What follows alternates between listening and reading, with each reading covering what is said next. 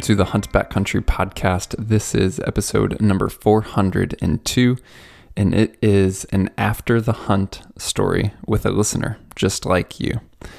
Caleb first joined us in episode number 397 as we talked before the hunt about his spring bear hunt for Idaho. Caleb and a group of guys went to Idaho to pursue bears for the first time and had both success and struggles it was fun for me personally to hear from Caleb, not only because I love these stories, but also because we were actually hunting bears in Idaho on some of the same dates. Our trips kind of crossed over, and we were in different areas, but I definitely could relate to some of what he said. So, in this conversation with Caleb, we hear about the hunt itself, what they did right, some of the lessons they learned, some of the gear that worked well, some that didn't, how they're adapting for the next hunt next year, and so much more. I know that there's a lot for you to take away in this episode. Before we do dive into that episode, I wanted to remind you guys that here in the month of June 2023, we have a giveaway going on. Sig Sauer has agreed to let us give away a pair of their new Zulu 6 HDX image stabilizing binos. So at any point in this month of June 2023, just go to exomountaingear.com forward slash podcast.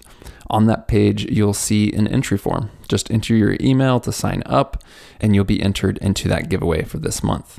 We will announce the winner at the end of the month and then also have a new giveaway in the month of July. So stay tuned all summer. We're going to be doing this and having a giveaway each month. We're doing this as a thank you to you guys for the support of the show, and I love that we can give you a chance to win some great gear. Also, while you're on that page, again, that's just exomountaingear.com forward slash podcast, or there'll be a link in the show description. On that page, you can find all previous episodes. You can search by keyword, you can browse by topic, and so much more. So, if you want to kind of explore the back catalog of podcast episodes, there's hundreds and hundreds of them you can do that there as well. Hit pause and do that right now if you're interested in checking out the giveaway or any other previous episodes. Come back and let's dive into this conversation with Caleb.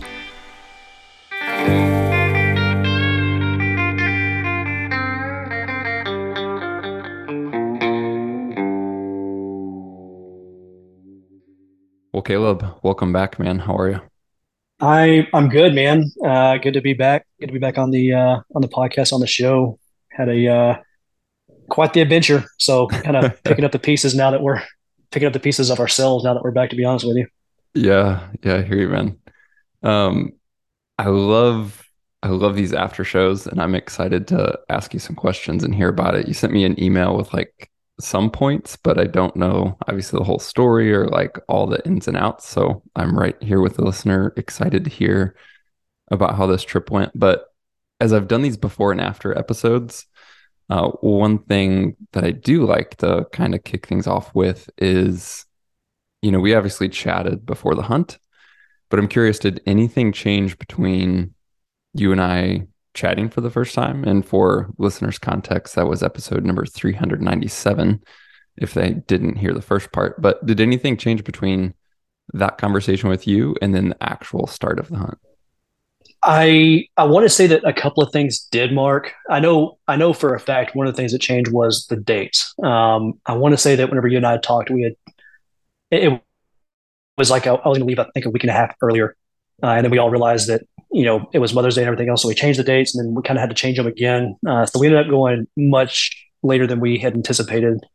Uh, that was a big change. And then uh, one of the guys who was scheduled to go ended up not going. He went to uh, do a different hunt in Montana.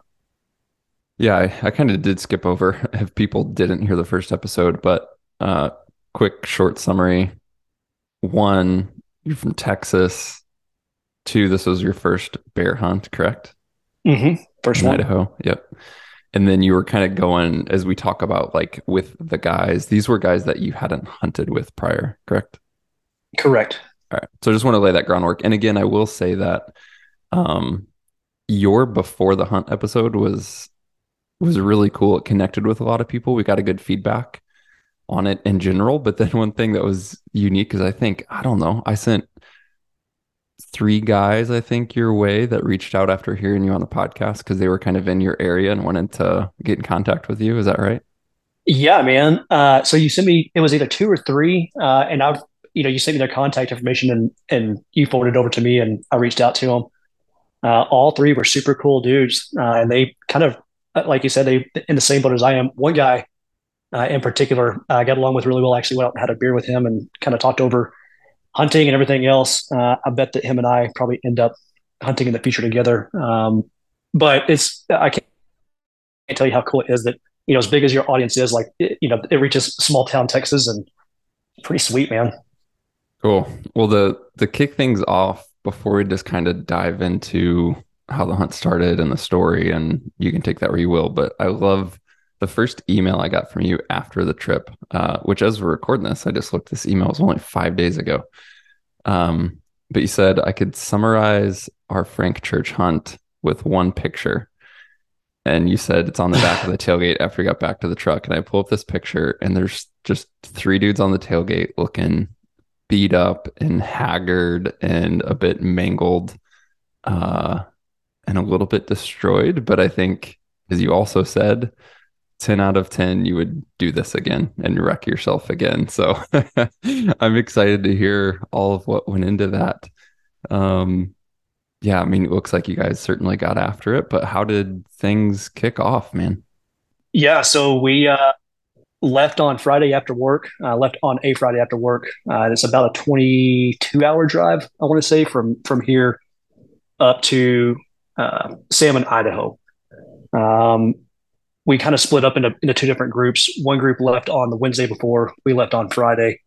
Uh, me and Remington left on Friday.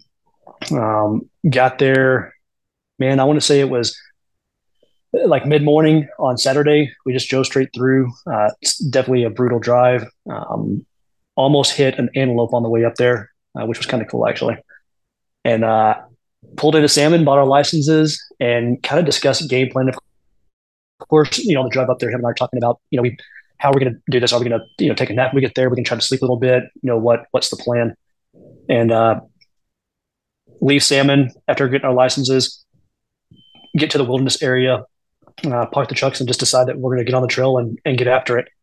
And of course, we're, we're sending inReach messages to the guys who are already there. Uh, like I said, they've, they've been there for about mm, 30 hours, you know, before we did. Um, and they were already kind of at, at base camp and we're just texting them, seeing where they're at, seeing how it's going. And uh, I think him and I just again all, no sleep, uh, but super excited, and we're like, you know what, let's just get on the trail.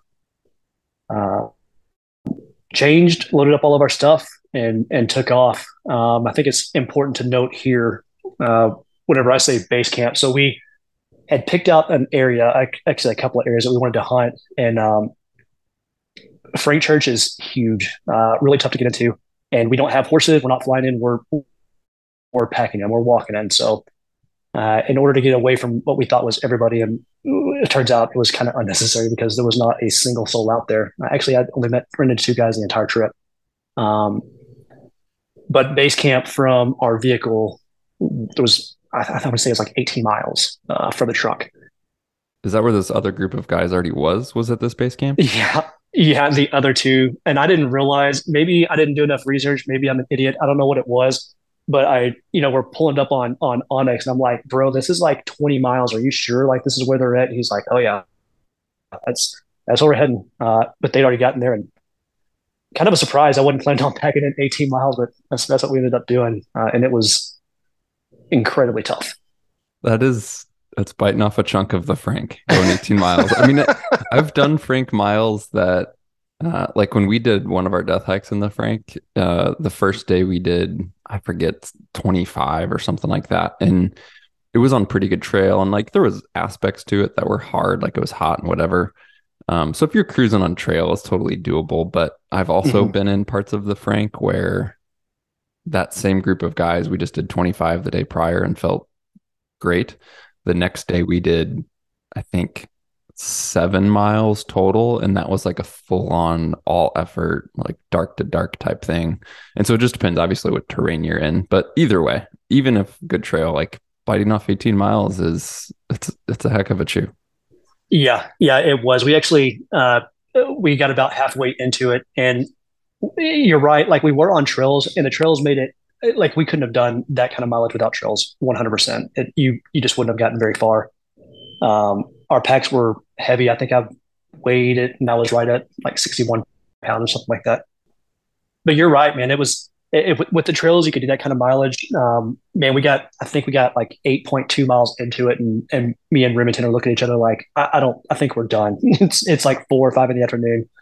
Uh, we're exhausted, and we hadn't slept. We still hadn't slept at this point, so we decided to go ahead and, and take a break, uh, set up camp, and and sleep the night, and then get back on the trail the next morning.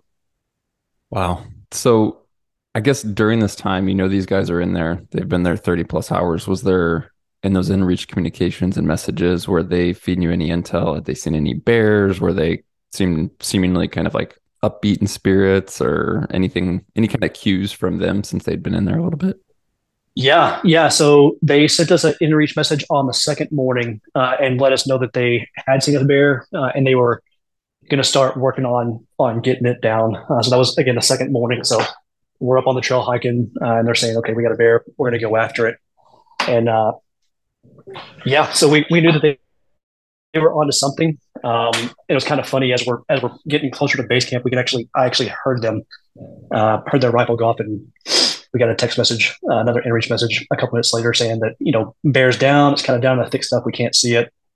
Uh, you know, when you guys get here, give us a hand. Well, that's an exciting start to head into. It it was it, and it you know after hiking that far in, it was it kind of just reignited that. Okay, you know? This sucks. Getting in here sucks, but there's bears. Let's let's go kill bears. Uh, it doesn't really matter how bad it hurts or whatever. Let's let's just get after it. Go kill bears. Um, but yeah, really excited for them to on their. I guess it was their second day, or I'm sorry, their third day there uh, that they got one down. So how did that end up playing out? You kind of getting closer to the area. You hear the shot. They kind of said, "Hey, come help us out." Is that how things eventually went? Like you get to base camp, drop your stuff, and go meet and help with them, or how did it proceed? Yeah, well, that was that was the intention. Uh, we had every intention of of making that happen, giving them a hand. Um, whenever we got to base camp, we me and Remington uh, unloaded everything, set up camp, and we're just kind of sitting there and we're we're talking with them on inReach back and forth, and they're saying, you know, they, of course they still can't see it, and Remington, he fires back a message basically like, "Hey, just wait it out. Uh, you know, this is the bottom of the drainage." And we can actually, Remington and I are at this point are sitting uh, by our tents, and we're looking through our binos and spotting scope, and we can see them up on the ridge uh, that they shot from. Uh, and so we're we're kind of going back and forth. They ended up not needing our help after all. Um, gosh, I want to say they probably shot that bear around three, and we're down there caping it and, and everything else. I don't know by six o'clock or so. So you guys hang out at camp, or did you just kind of stay right there? Were, was camp in a good spot where you could kind of glass from? So did you strategically pick the spot because of that, or just put you in a good vicinity to kind of venture out from, if that makes sense? Yeah, and I don't know if it was serendipity or, or by intention, but we actually did pick a really good place. Uh, one of the other guys, I think Jay or it might have been Mason, I'm not sure which one, sort of picked the spot where we were going to set up camp and we were not super high in elevation, but you could, we were kind of down in the, in this bowl. So we had slopes surrounding us, you know, all the way around. We could see for, for a couple of miles in one direction and, and pretty close to, you know, I'd say, gosh, 1200, 1400 yards in every other direction uh, of all slopes. And that was kind of the surprising thing to me is you know, I, I don't want to jump ahead, but we went into it with a game plan that, you know, everybody else recommends is okay, find south facing slopes and, uh, you know, where you'll see green up. That's where you'll hunt. When we get there, you know, and I don't know how high, I think we're like around the 5,000 foot elevation mark, 6,000 somewhere in there. But everything is green. There is zero snow to be found anywhere in this whole entire wilderness. Um, so, yeah, it was like north facing slopes, south facing slopes. Every slope had green up, had those, you know, those yellow flowers on them um, it, it, was it was busted wide open. Yeah, I mean, we were, um, you know, as this podcast as we're recording, Steve and I just released the recap of our bear hunt, and then um, this one, this podcast that we are recording will go out the following week, so they're going to be relatively timely, but. We were out there kind of in some overlapping dates, um, in in different areas, but yeah, I mean that was our experience as well. As we were especially considering just how much snow Idaho got and then some of the late winter conditions they had kind of into early spring. Mm-hmm. Um, you know, we didn't estimate like or be able to predict how quick that that melted. Um, and as you said, it wasn't like, oh, target this slope or there's going to be limited amounts of a fresh green feed that's going to concentrate bears. It was just like, man, there's just green up everywhere. Um, and that definitely makes makes the hunting tougher for sure. Yeah, it, it did. It, it did. I think we all kind of pivoted. You know, we're sitting there that evening talking about, all right, what's our strategy for tomorrow? Uh, you know, kind of our first full day hunting all together. They've already got one bear down. And that was a realization is like we did not like there's no concentrated zones for bears. Like you don't have an elevation mark, you know, you're not hunting the the just the drainages, the, the low parts, you're hunting the entire mountain. Like and that's just the the tag we drew, you know what I mean? It kind of what it was what it was. Uh, and so instead of you know us going to pick out these certain drainages and these certain south facing slopes, it basically turned into a, a, just find a spot and look everywhere, um, you know, 360 degrees, and hopefully run into something. Uh, and that was kind of our strategy moving forward. We still had several high spots picked out that we wanted to all get to, uh, kind of break up and and and go hunt, and that was the strategy that we ended up taking. But there was uh, those kind of game day decisions, man. And like like you said, we we expected snow, we expected all of this. It was like 84 degrees, you know, in the afternoons. We're sweating, and there's zero snow anywhere, a ton of water runoff, and like I said, it was like every single direction you looked was just total gorgeous, lush green up. I don't want to skip over there, Bear, and I know you weren't there for the actual, uh, you know, kill and all that, but obviously you were there shortly thereafter as they get back to camp with it. Was it pretty solid bear, something that they were happy with, or any details at least that they relayed to you from like how they spotted it, the shot, any of that stuff? Yeah, so this was their actually all of us, all of our first bear. Um, none of us had been bear hunting before, so kind of new experience for all of us. And they get down on it and you know do their thing, whatever. We're talking to them at camp, and we're watching the videos, uh, like you know digiscope videos from their uh, from their spotting scope, and and the bear looks pretty big. Uh, looks like a big guy. Uh, I would have you know shot it, and heck, me and you know Remington on the way in, we're talking about. I, I don't care if it's a Labrador size or or you know a giant. If I see a bear, I'm shooting it. Like as long as it's legal, I'm shooting the bear. I'm not going to be picky. And anyway, uh, they drop the bear and get down on it. And it turns out it's not a huge bear. It's like a I would say a, a medium-ish size bear. Uh, I don't have measurements on, or measurements on it or anything like that. Uh, but you know the guy who shot it, Mason, you know, he was pumped. It was you know first public land bear. So regardless of size, he was he was just excited, and you were excited for him.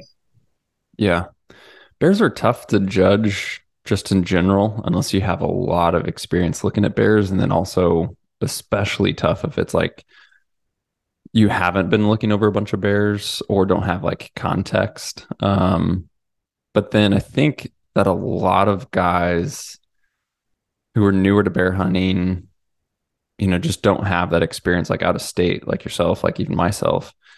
Um, just in their head, like assume that an, a quote unquote average bear is bigger than it is. I think the average mm-hmm. bear, especially in like Idaho, is actually probably quite a bit smaller than uh, what people think when they actually get to it on the ground. So, um, between that, I think ba- call it the baseline of what size people expect um, when they don't have experience.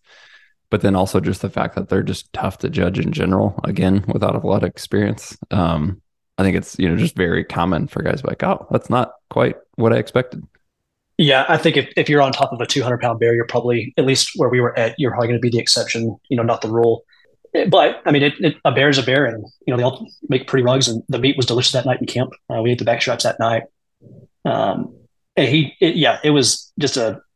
I would have been happy with it 100. percent I, like I said, I, I, went in there with zero intention. I don't care how big the bear is, just I want a bear, uh, and I think that was kind of everybody else's mentality. And you're right, like they're super hard, super, super hard to judge size on. We were watching this one, and I kind of what I ended up doing later on during the hunt to t- kind of look at size is those yellow flowers are everywhere, and that's where the bears are. Like we found, like the ones that we saw, they were around those yellow flowers.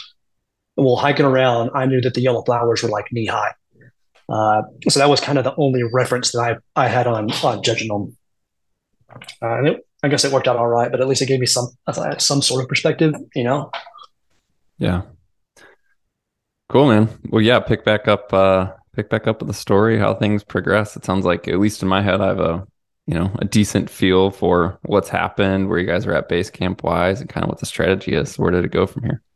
Yeah. So uh, next morning, and this is kind of where I should have done a better job of, of writing out the story before the podcast. I apologize. So it might be kind of scattered. But next morning, uh, we get up. We don't, and we're not getting up super early. Uh, I, I know I slept until probably seven thirty or eight. Uh, Remington was throwing pine cones at my tent to wake me up. So I finally roll out of bed and uh, uh, we eat breakfast, kind of get morning chores, filter water, uh, all that stuff, and put together this game plan that we're going to walk uh, a couple of miles. Uh, I want to say it was kind of west and north. about a four and a half mile hike, gain some elevation, and there's some slopes that we look at kind of over here bordering this river. load up our packs, speaking of, uh, man, I'm for those who are using trekking poles. If your tent uses trekking poles to to support it, uh, man, buy something else. Like buy some uh, buy something specifically for that. Uh, I got real tired of taking my trekking poles out from under the tent and my tent collapsing and all the other nonsense every single day. Anyway, uh, so yeah, we we load up uh, and and head down the trail and we ended up splitting up. Uh, the other two guys ended up going about six miles in. Remington and I, I want to say we did like four and a half, gained some elevation.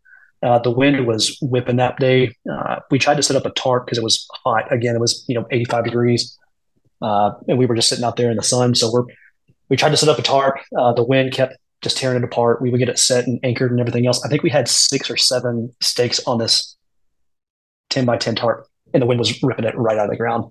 Um, so we get up there, set up, and and just you know kind of start gridding out. He picks one side, I pick the other, and grid away. Um, we kind of watched the other two guys disappear over uh, the next ridge. They drop down and are kind of they're they're gonna target that next drainage over. Um, and yeah, just start picking away. Uh, sat there. I don't know how many hours we were there all day, uh, looking, looking, looking. Didn't see a thing, man. Um, and we're sending, of course, inReach, you know, talking to the other guys and asking them what they're seeing. And it's the same for them. Uh, just in, in both of those ranges we picked out, you know, it wasn't for lack of effort. We, you know, we put the miles in, we, we, we got in a great spot, a great vantage points where we could see, I don't know, Remington and I could see honestly about 360 degrees uh, all the way around us. And then way back deep into this drainage, I think I, I was kind of messing with the range or messing around with the rangefinder and in the one drainage we were sitting in, I could see I, like I could, I was still picking out stuff at like 1800 yards. Um, so getting way back in there, but just no bears, man. Um, and it looked awfully sheepy. So I was kind of on one side, kind of behind us. Uh, it, it, looked more like sheep country than bear country. Uh, just a lot of cliffs and you know real rocky ledges and things like that. Um, so we were looking for, you know, it started out okay. Let's find a bear, and then by the end of the day, we were like, let's find anything living that's not us and see if we can just look at it. Uh, just something to inspire hope and uh, that was it, man. Found nothing but but rattlesnakes that day. Yeah, that's uh, that is a very Frank Church statement right there. Let's see if we can find anything living besides us.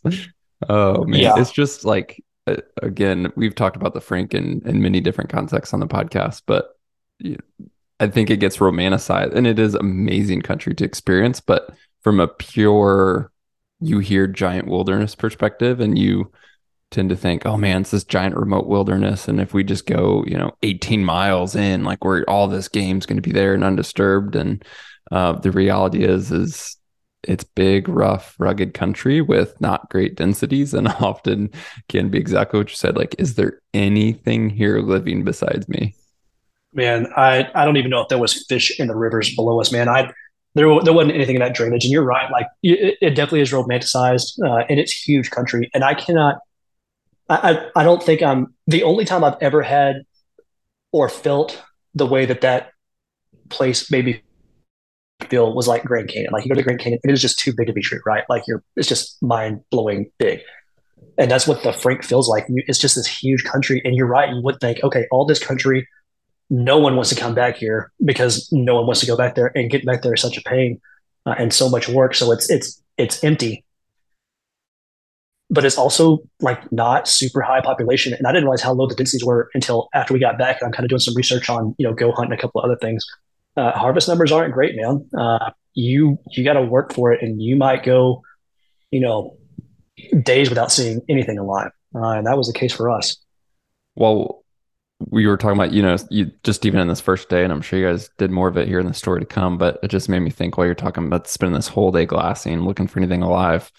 Um, we can hit on gear and maybe run down some lists of stuff later. You shared bullet points, but while we're talking of glassing, what what did you run for optics and how uh, did it work for you on this trip? Yeah, so uh, based on a bunch of reviews and everything else, I picked up a Swaro ATC uh, what is it, 17 to 40, 17 to 45? I think 45, yeah. Okay, yeah. Uh, little spotting scope. Uh, I'm going to call it a micro spotting scope. It is tiny, tiny, tiny. Uh, when I was looking and doing the research, I wanted something that was uh, light, fast, easy to use, and that I would actually take with me places. Uh, you know, I have dreams of a you know big Kowa 77 or something like that, but I don't want to hike it around. So picked up a little mini scope, um, ran it, and then for for binos, I had uh, Zeiss Conquest uh, 10 by 42s, and that was plenty. Honestly, uh, 10 by 42s, I didn't realize how far those would get you, but they they'll take care of you, man. They uh, as long as they're clear, you can see way out there. We were, I mean, we were picking up elk one day at like I want to say 1500 yards, uh, no problem. Just just clear as day. Uh, anyway, I had spotting scope and uh and binos mounted both of those on a tripod, a little pan head no complaints at all. It worked out really well. Yeah, awesome. We were, or uh, we, I was wrong telling you it was a 45. It is a 40, by the way. I just looked. Um, there it is on the ATC. But then, yeah. So I was going to ask if with your binos, if you're also using a tripod, and it sounds like you were. Um, and again, said this plenty of times, but just reiterate how much that does for you um, especially in big open country and you're not glassing on the move. Like if you're sitting down and glassing for a bit, putting those binos on a tripod, um, it almost makes them like doubly effective. Even if you mm-hmm. think you are sitting and holding them handheld still, um, getting them dead, dead set on a tripod is just, it's unbelievable how, how much more effective that is. Yeah, it, it does a couple of things. One is it, it makes it really stable. Uh, so you're you're not looking through a really shaky image, of course. But if you're going to be sitting somewhere for ten minutes, like just break the tripod out, and set it up. Uh, you'll you'll thank yourself for it. But it also uh, it, it made for me it, it just makes gridding out mountains so much easier. Um, you're it's smooth, and then you're able to. And I don't know if you do the same thing, but I like I would you know move my optics, move my binos, sit on the area and I'm actually moving my head, you know, kind of around, you know, the eyepiece, uh, looking at all the edges and everything else. And I, you know, you can look for five, ten minutes in, in one spot before you're having to to kind of reset things and, and move it over a little bit. But yeah, uh, it it makes and it also makes it just way more comfortable. Uh, you're not getting tired or anything else. I'll tell you, I I didn't bring a a stool. I brought up just a glassing pad, and that worked out fine. But a stool is also you know, kind of depending on, on where you're at and how deep of an angle you're sitting and, and everything else. Man, I think a stool is going to be a, a mandatory item for for me moving forward. Um, I borrowed one of my buddies. He doesn't like glassing with one, but that was the move for me anyway. So I kind of spent that whole day glassing, as you said, wondering if there's anything living. Is that kind of a, a recap of the day? Just a good, solid, long day of glassing in the heat and the wind? Yep, that's pretty much it. Uh, you know, and neither one of us, I think that we all had good attitudes going in. Like we're we're really not expecting to see you know just animals piled on top of each other. So uh, for us, you know, glassing all day and coming up empty didn't really break any of our hearts. You know, none of us morale was still good. We were still you know just as motivated that day as we were the day before, and uh, glassed all day, uh, and then wanted to. I just a personal thing. I I don't love hiking in the dark. I mean, I'm I'm getting old and I don't want to roll an ankle for something stupid. So unless I'm I'm on top of an animal, you know, I'm I'm you know I'm, I'm trying to get back to camp before it gets just pitch black. So uh, I don't remember what time we, we broke everything down, but uh, in the evening we broke everything down, packed up, and made our way back for for dinner. Uh, got back to camp. Uh, the other guys ended up showing up about 30 minutes later, I think, maybe 45 minutes later, and we're all talking through, you know, what did you see, you know, experience, uh, you know, thoughts for tomorrow. Uh, didn't really put together any kind of plan, just kind of, you know, BS'd around camp and, and got to bed that night and got a good night's sleep. So what's the next day bring? Yeah. Uh, next day was kind of rinse and repeat. Um, so we went ended up going in a different direction. Uh, so keep in mind that we're we're kind of at a fork in a river. Um, there's one bridge, and that's it. Uh, we kind of came into this. We knew that there were going to be river crossings, um, and we brought a couple of rafts, uh, like Alpacka rafts, with the intention that all right, this will open up a whole lot of country. Uh, we come to rivers, we'll cross them, go about our business, and you know, no problem. Uh, that kind of came to an end. So it, it, the rafts were nice, and I think had it not been so hot and there was not so much runoff, all those rivers would have been something that I would have been willing to cross. Uh, that all of us, and mind you, we're all pretty adventurous. I don't say no to a whole lot. I'm I'm not one to be you know real cautious about much of anything. So I was willing to roll the dice. Uh, but you look at those rivers, and it's I mean it's like whitewater rafting type of rivers. Mm-hmm. Uh, so that closed off a whole area that we intended to hunt. So we thought, okay, well, we'll just you know walk up this river, we'll stay on the bank, uh, stay you know inside of it, and head the other direction. Uh, once again, uh, Remington and I kind of split up from them. We get down the trail a couple of miles. I want to say that they went another you know six or seven miles back. We probably went four or five miles back. Uh, him and I ended up climbing. Man, I want to say fifteen hundred feet, something like that. I got to a really nice knife ridge. Uh, set up and and off to work we go. Uh, you know, this is one of those areas though that we once again can see a ton of country. You know, basically 270 degrees probably viewing, but a big chunk of that, maybe you know, maybe even half of it, uh, super berry looking, looked amazing, real lush, green, yellow flowers everywhere but was closed off by that river. Um, you couldn't you couldn't get to it. So, of course, you're glassing it, but you can you could you know even if we were to see something over there, the question was you know uh, are we going to have the the balls to try to cross this river if we if we do see something? Um, and I think that came to a, a, a crashing you know conclusion. We saw actually the only people that we saw back in that country was people coming down the water like whitewater rafting. Uh, we saw them coming down it in like a legit raft with you know guides and everything else, and they're getting slammed. And we thought we're watching them through binos, and I'm like, yeah, we're out. We're yeah. not crossing the river. We're staying. We're staying on this side. Just to echo that, because again, some of our dates overlapped, and we were in different country, um, so I wasn't in the same area or same water, of course, but you know, Steve and I were in an area we had previous experience with, and that previous mm-hmm. experience mm-hmm. for Steve and I has including included traversing some water uh, quite a few times in this country. Um, and we went into this hunt knowing that it was way more likely than not that like that's part of our plan essentially is often we'll glass from one side um it, but need to get to the other side for bears. And in the past that's what we've done uh numerous times.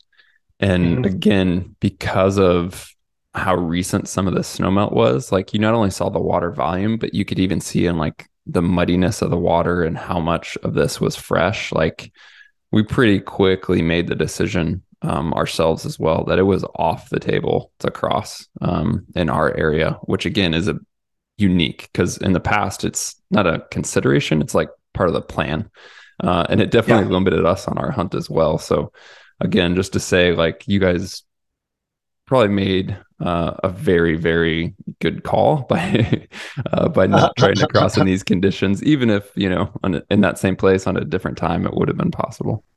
Yeah it it, it that changed. There was a couple days. One is is how greened up everything was. You know it, it wasn't just south facing south facing slopes. It was just blown wide open for bears to roam around. But the other part that changed you know kind of our strategy was like half of the country that we had intended to hunt was now inaccessible. Uh, yep. Definitely a bummer, but we were. I mean, you're, you're, it's it's still a huge area, so it, you know I'm not trying to make excuses, but like you, there's still plenty of places to hunt. It's just that man, I wanted to be over there, and I can't go over there now. Yep, same. Um, yeah, man. So uh, we set up uh, again, kind of a another deal, glassing. You know, all eh, we didn't stay on that knife ridge all day. We, I think we spent uh, several hours there. Um, and on, on one side of us, you know, look, there was a lot of timber kind of up high, uh, and it looked, you know, kind of down over this huge. It, it, I mean, it looks like a green field, just this wide open green field, you know, on the side of this mountain, uh, and just covered up in those yellow flowers. And we're we have pretty high hopes for it. Uh, so we set up, and you know, we're kind of keeping an eye on the timber because you, you could see. I mean, uh, you could see anything out in that green open in that green open area, uh, just naked eye. So we're kind of focused on the timber, uh, glancing around. uh, occasionally just to see you know other areas. Um, eventually, you know, we're we're both kind of scratching our heads like, man, this you know we should be seeing bears on the spot. Like this this looks like a good spot. We're not seeing anything. You know, what do we want to do? Um, and so him and I, and I don't regret this. I think that it was a bad call. I think that we should have waited it out. Um, and again, I you know hindsight twenty twenty, and and it may have been the right move after all. Uh, but we decided to, to leave that knife ridge uh, hike back down to the trail, uh, and then make our way, you know, kind of around the corner to a different drainage and, and start glassing there instead. Um, but yeah, I, I don't know. I, you know, I don't think we have enough experience between, you know, the, the group of us to know, you know, should we stay there? I, I just think that as big as that place is, um, in retrospect, I think that really the best thing to do is just find one spot because it takes so long to get from one spot to another. You know your all the elevation changes and, and all the miles. Like it maybe it's better you know more efficient and effective to just pick one spot get to it and then just stay there. Uh, and maybe you're not seeing stuff right away but like just wait it out. Um, rather than than moving and, and hoping for you know greener pastures. Makes sense? Yeah it makes total sense especially in that country. I tend to agree. Um, you know it is it there's so much to look over one and then two as you said really to like get to different vantage points and um to put yourself in a good position just takes a lot of effort in that country. Um and so i wouldn't you know rule it out but it's definitely not something you know some country i've hunted it is okay to like hey we're going to bounce in here we're going to get on this ridge and you know glass for just this one evening or what have you. And then, you know, if we don't see something, move on or what have you. Um, but definitely, as big as this country tends to be in the Frank, quote unquote, just moving on is just a massive, massive effort um, that you don't want to make that decision or pull the plug too quick and in a lot of areas. Yeah. And I think, again, I don't know if it was a mistake, but, you know, hindsight 2020, uh, looking back, I think that that's how if I if I could go back and redo it, I would have just stayed in one place. Uh, yeah, I mean, I don't know that.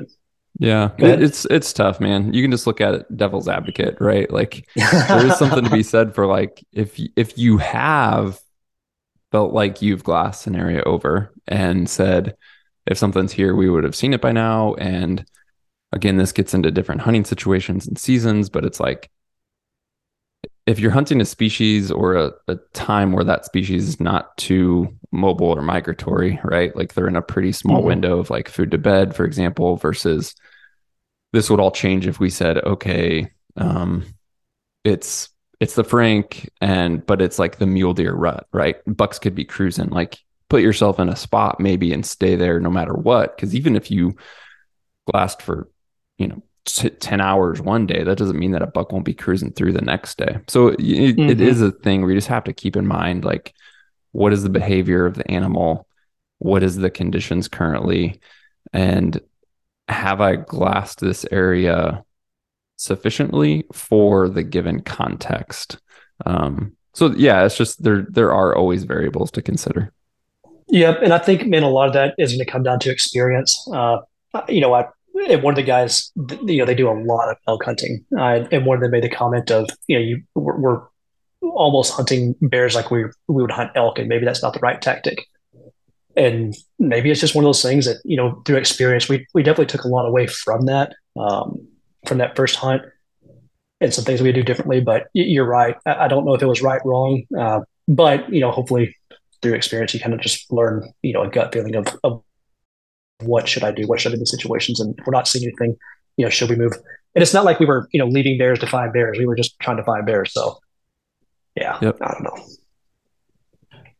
know. Um, yeah, that was it. So glassed all day, uh, made our way back to camp, saw another rattlesnake, killed it on the way back to camp. So doing any other, uh, you feature people here back there that we were, and you're welcome. I think we took care of three.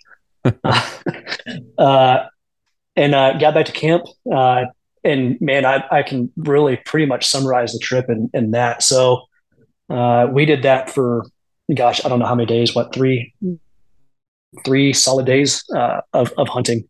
Um, different areas, different drainages, uh, put on a ton of miles. Uh, and like I said, we, we were, you know, looking elevation, everything from, you know 9,000, 8,000 feet somewhere in there to to four thousand.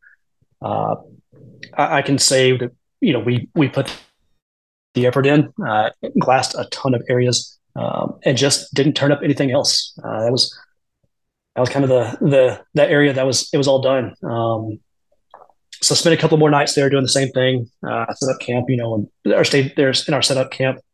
Um, tried a couple of different, you know, tactics, you know, which really just revolved around, you know, hunting, you know, more mobile, uh, trying to keep, you know, moving a little bit more.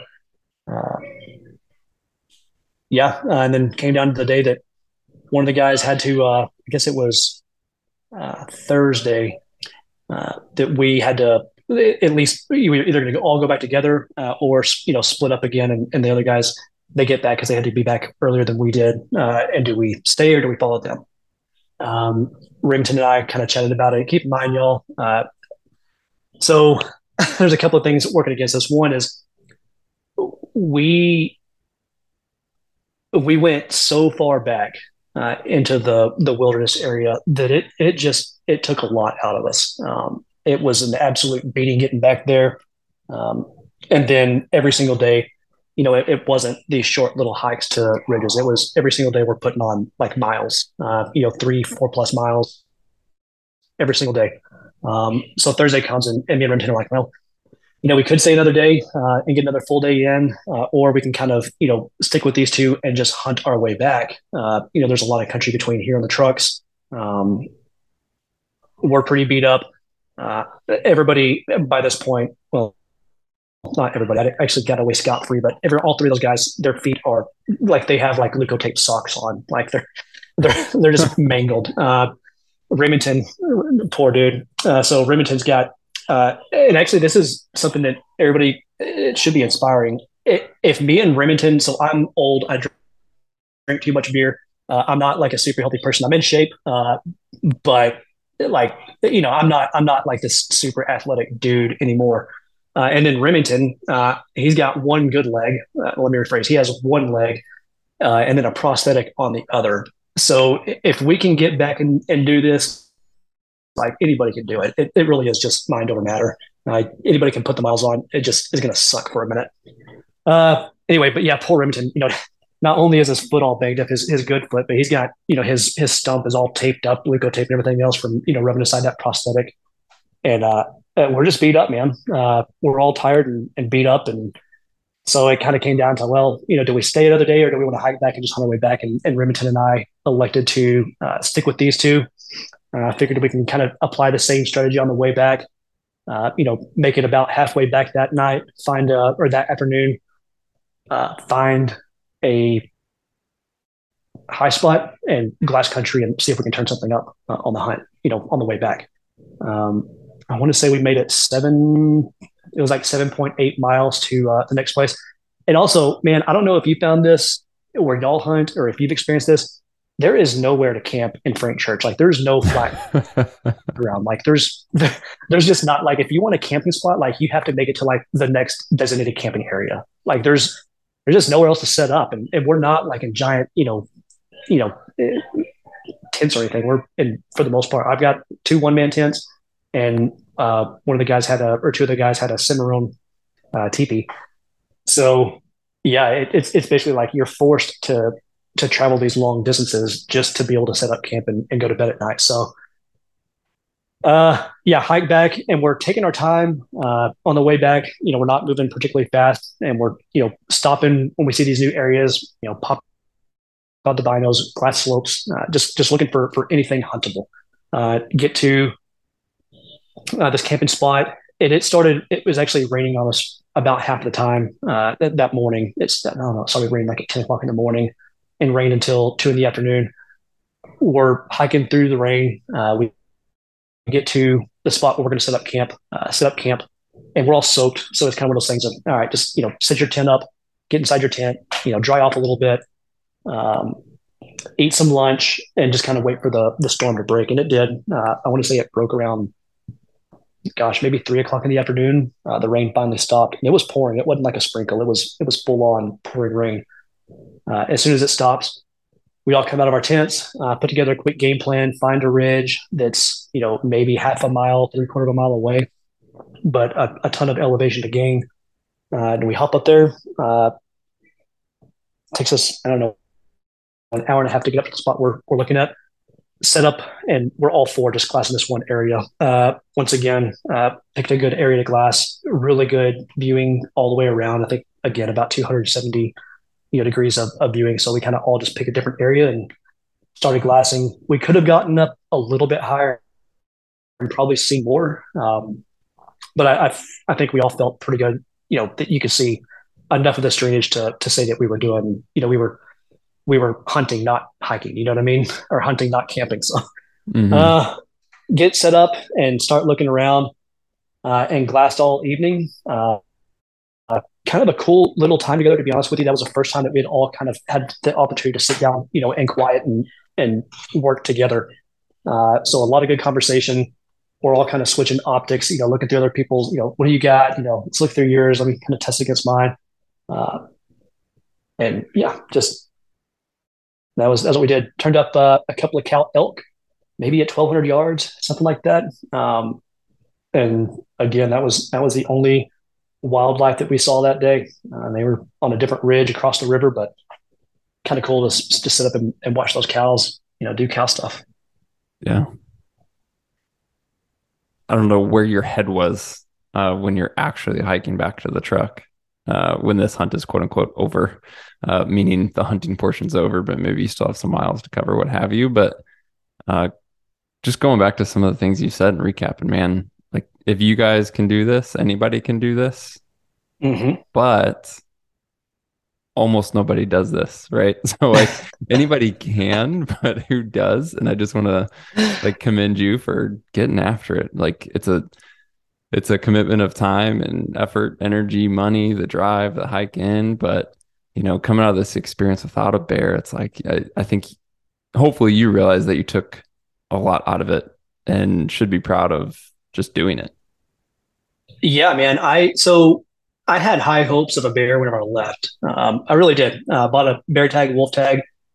Uh, I thought, man, I'm gonna get something on the ground and you know, let's do it.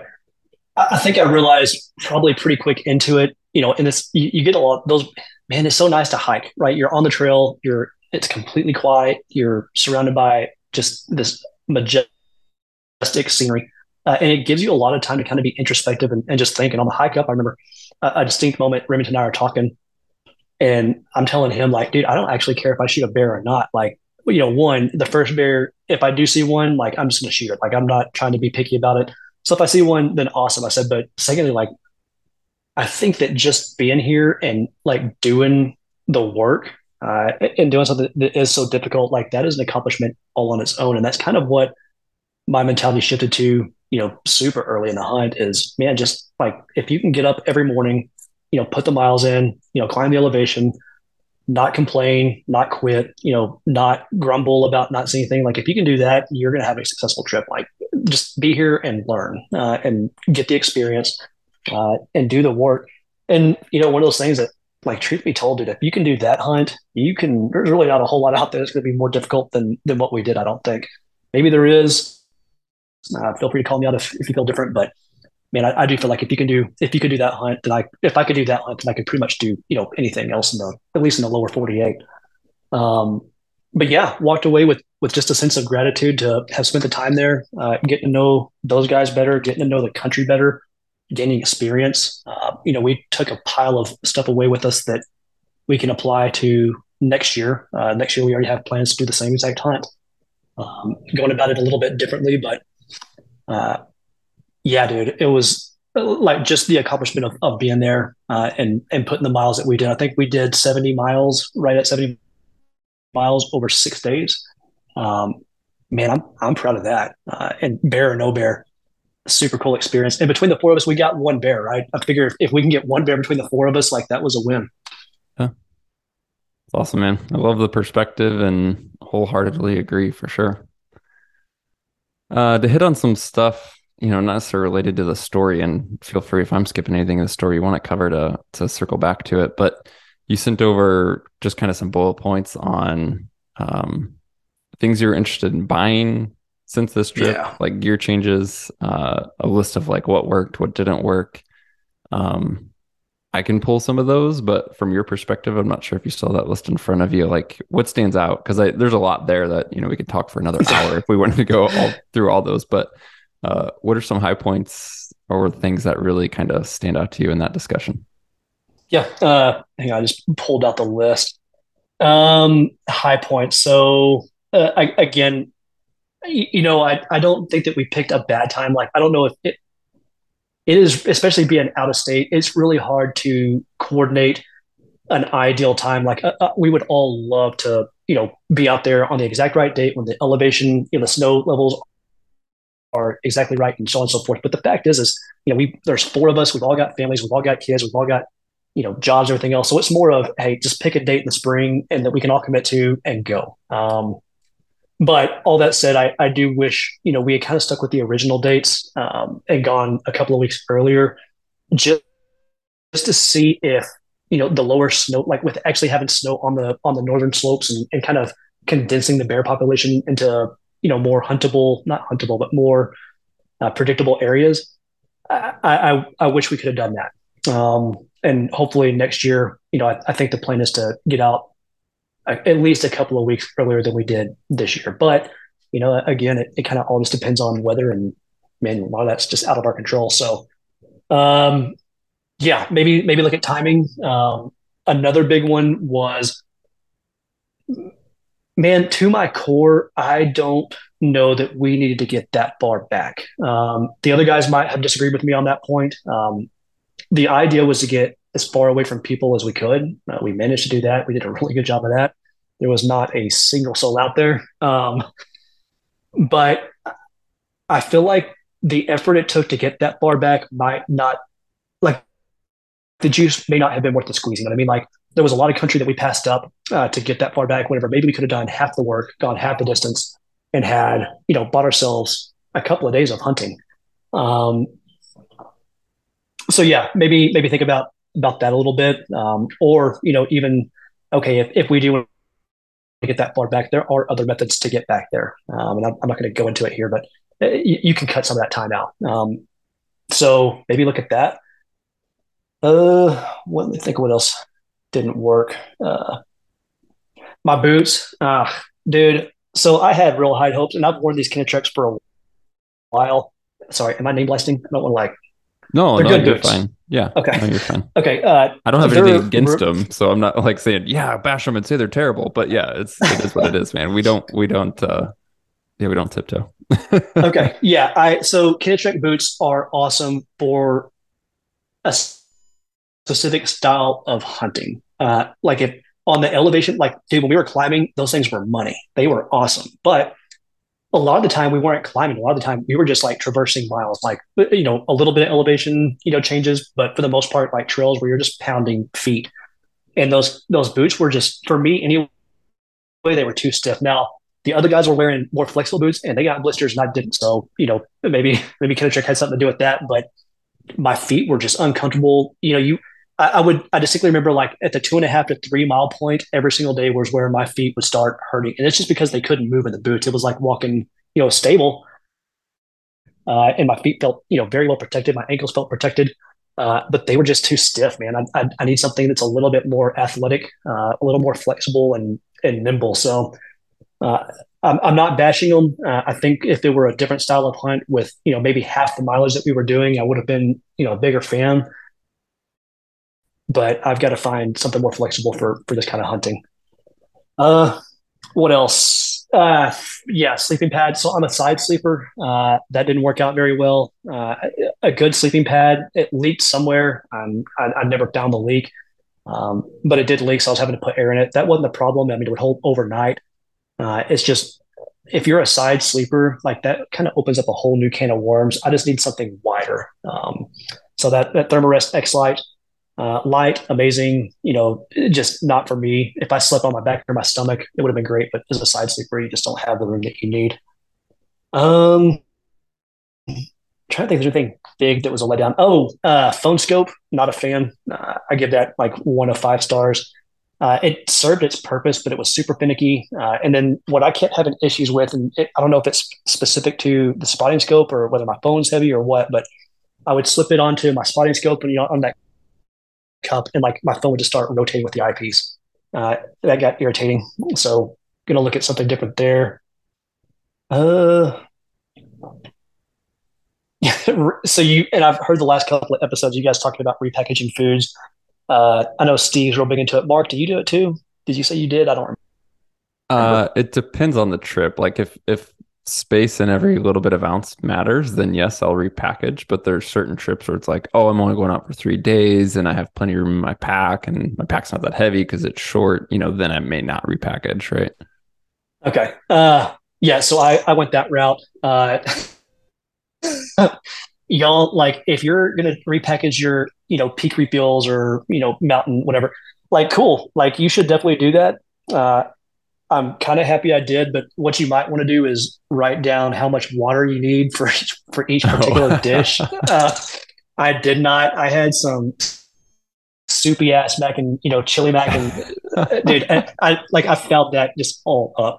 Uh, and I'm like trying to inReach people back home, like, hey, can you like Google, you know, chili mac mountain house and, and see how much water and you know, of course, inReach is inReach, and so I would get text back, they'd be like, you know, three hours later, where you know, oh, sorry, I've already eaten my soup. Um, yeah. But yeah, so repackage your food is a is a great idea. Just I did not execute it nearly as well as I thought I should have. Uh, so big fail there. Also, uh, I'm an idiot. Bagels are you know they're bread and it, it gets stale. So like by day three, my my super you know high high speed cinnamon raisin bagel hazelnut honey sandwiches were like toast, uh, like literal toast. It was just hard. Um, I ate it, didn't complain, but if you're going to be back three or four days, maybe think of something different for the last couple of days for your lunches. Uh, water filtration. So that was another one that it wasn't. I mean, it didn't stop us. So one is Sawyer squeeze.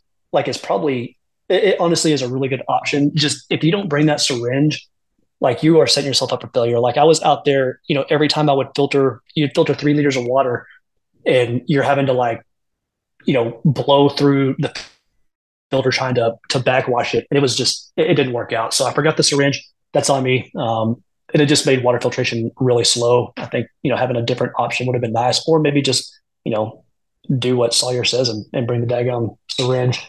Which uh, that was, which Sawyer did you have? Because they have like the standard, and the micro, and the mini.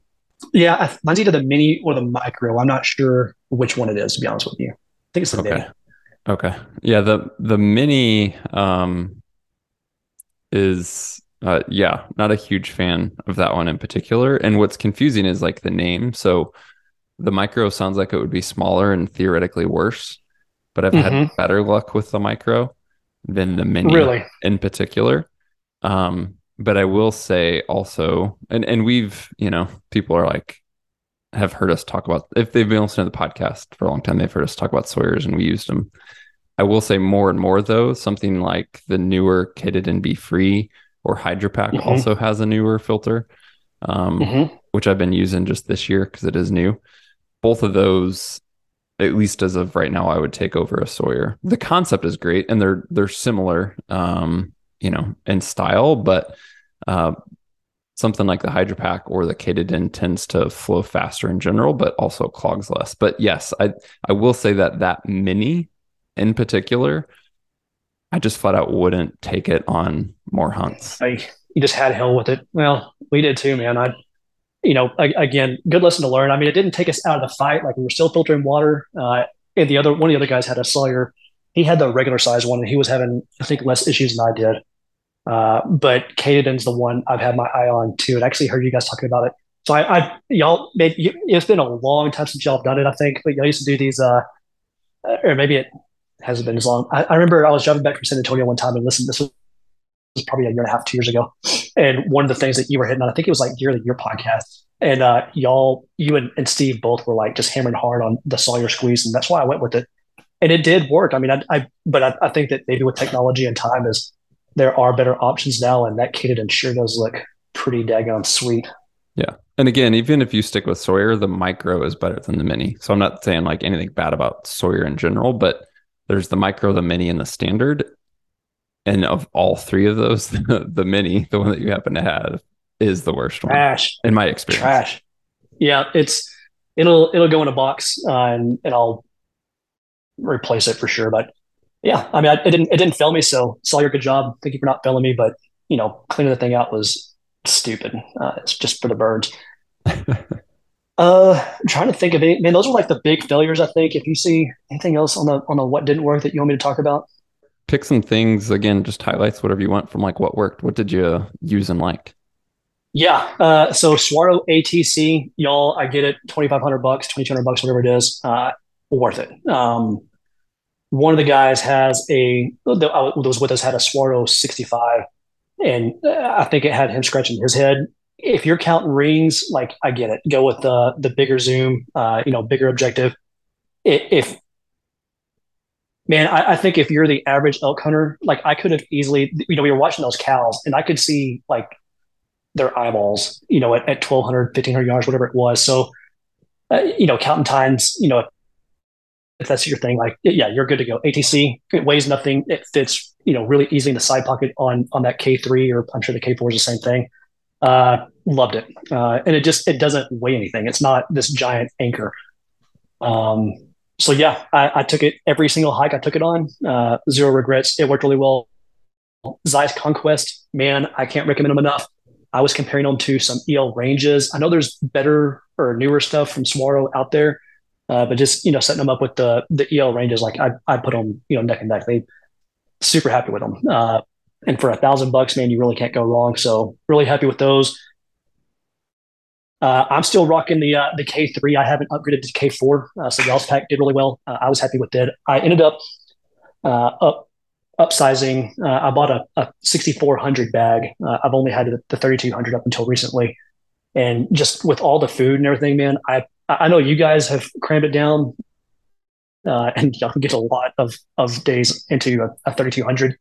I just couldn't. Um, so bought a bigger bag. It's way more than what I needed. Y'all, a 6400 bag is huge.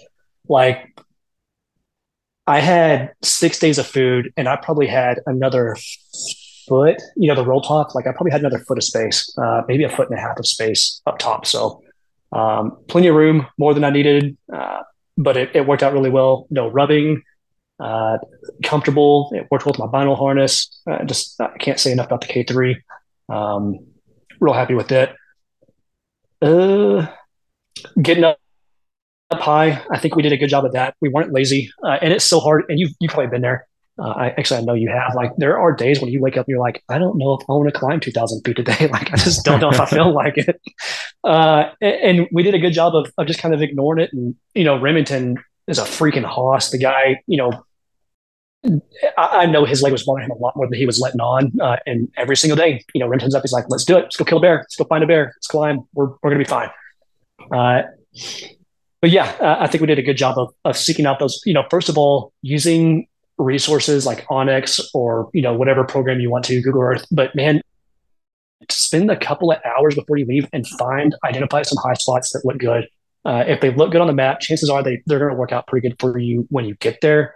Uh, and at least you have a reference point, like something to kind of work towards. Uh, so we did a really good job, I think, of identifying those areas, uh, identifying you know huntable drainages, uh, and then just you know doing the work, getting high and, and uh, putting the work into to glass and just sitting there through it and, and sucking it up and keeping positive. Um, yeah, uh, splitting up, good call. There was four of us. We split into two groups. We pretty much spent the entire time, you know, hunting separately. Just allowed us to cover a lot more ground and a lot more drainages.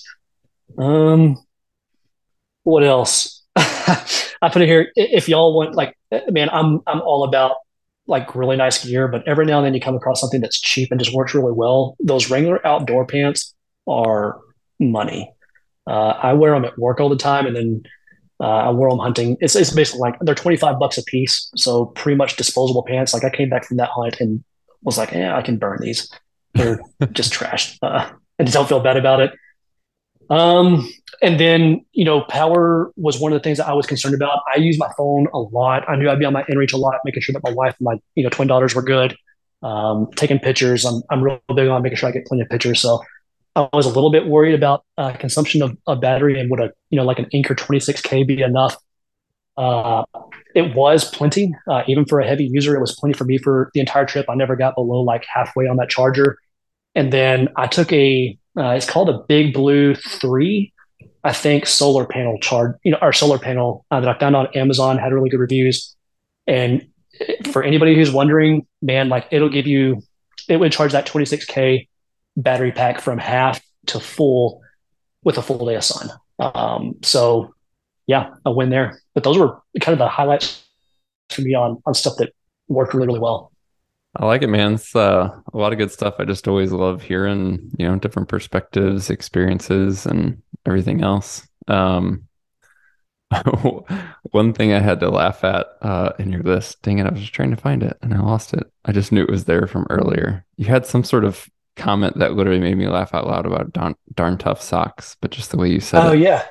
Uh, I've just quit buying anything socks that isn't darn tough. Yeah. Oh yeah. That dude, that's it. So I I I've tried a couple of different brands. Darn tough socks, like they're just the way to go. Like I think they're kind of the gold standard for you know merino socks. Uh, I liked them.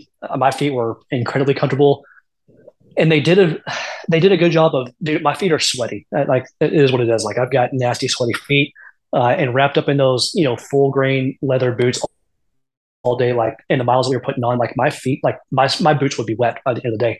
Uh, so they just did a really good job of, of pushing all that sweat away from my feet.